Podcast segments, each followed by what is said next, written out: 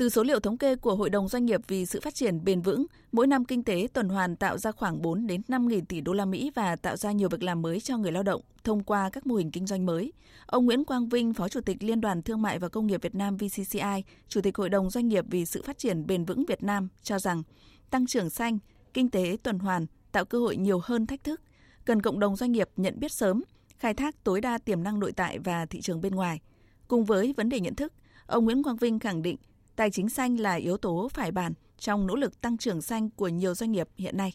là một cái người hỗ trợ doanh nghiệp làm phát triển bền vững 20 năm nay rồi. Tôi nhận thấy à, bây giờ nhận thức của các doanh nghiệp và kể cả là các cơ quan chính phủ về phát triển bền vững cũng như là tăng trưởng xanh đã được cải thiện. Khó khăn cho các doanh nghiệp đó là nguồn tài chính xanh,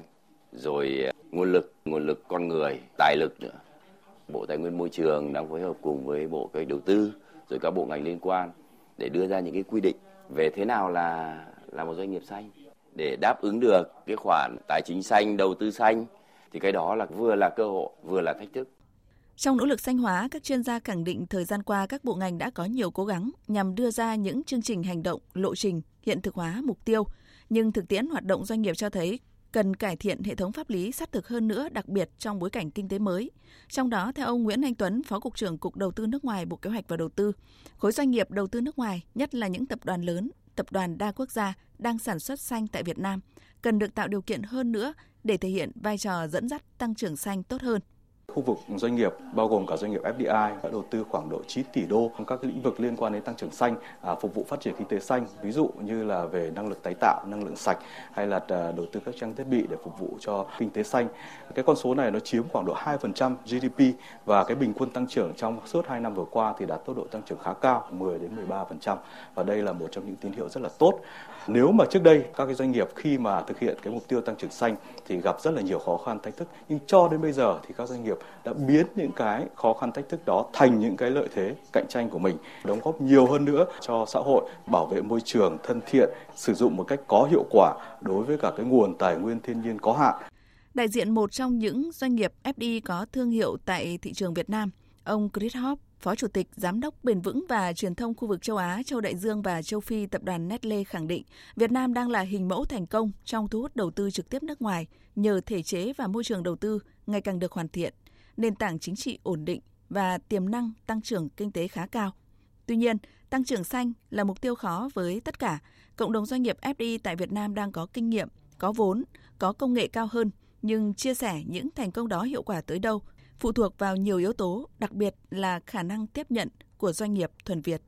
Với sự tham gia của 600 ngàn nhà nông trên khắp thế giới, chúng tôi khuyến khích động viên họ để áp dụng kỹ nghệ nông nghiệp tái sinh và có những giải pháp thích ứng với khí hậu, thúc đẩy cái tính bền vững trong toàn bộ quá trình sản xuất, giúp cho nhà nông tăng được năng suất, giúp cho họ có nguồn thu nhập ngày càng cao hơn, sử dụng những cái khoa học công nghệ mới để tạo nên sự khác biệt.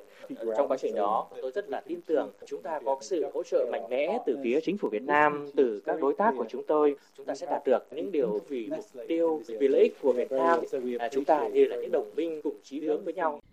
Liên quan đến đề xuất này, ông Đào Thế Anh, Viện Phó Viện Khoa học Nông nghiệp Bộ Nông nghiệp và Phát triển Nông thôn nêu rõ, trong kế hoạch chuyển đổi lương thực thực phẩm, về mặt sản xuất, Việt Nam đã cam kết định hướng chuyển đổi nông nghiệp sinh thái, tương tự định hướng sản xuất ông Chris Hoff vừa nêu. Nông nghiệp Việt Nam đang không chỉ nỗ lực định vị thương hiệu trên thị trường Việt Nam mà còn mục đích chiếm lĩnh nhiều thị trường xuất khẩu. Nếu không đạt được các tiêu chuẩn quốc tế như là trách nhiệm xã hội, an toàn thực phẩm, phát thải khí nhà kính, nỗ lực tăng trưởng xuất khẩu nông sản sẽ khó đạt mục tiêu. Cho nên, học hỏi kinh nghiệm của doanh nghiệp FDI là cần thiết. Doanh nghiệp Việt cũng đã và đang có những mục tiêu, những chương trình hành động riêng trong nỗ lực chung này.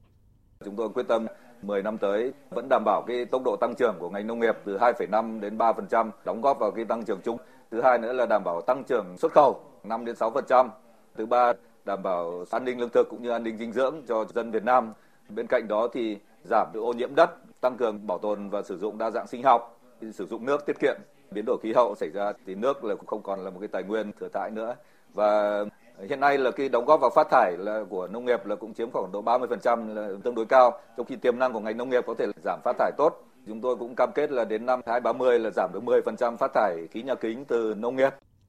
Tăng trưởng xanh không chỉ là lợi ích về mặt kinh tế, đó là lợi ích tổng thể, bao gồm cả môi trường, xã hội. Như khẳng định của các chuyên gia, đối với doanh nghiệp và nhà đầu tư, kể cả doanh nghiệp trong nước và nhà đầu tư nước ngoài, vấn đề quan trọng đầu tiên vẫn là thay đổi nhận thức. Còn nguồn lực và công nghệ, dù lợi thế đang nghiêng về các doanh nghiệp FDI, nhưng trong bối cảnh mới đang hiện hữu nhiều cơ hội thuận lợi với cộng đồng doanh nghiệp nội. Nếu như biết cách học hỏi, khai thác và tận dụng những lợi thế đó, tiến trình xanh hóa doanh nghiệp sẽ hiệu quả sớm hơn, đóng góp vào nỗ lực giảm phát thải khí nhà kính trên GDP, xanh hóa nền kinh tế, xanh hóa lối sống và tiêu dùng của người Việt.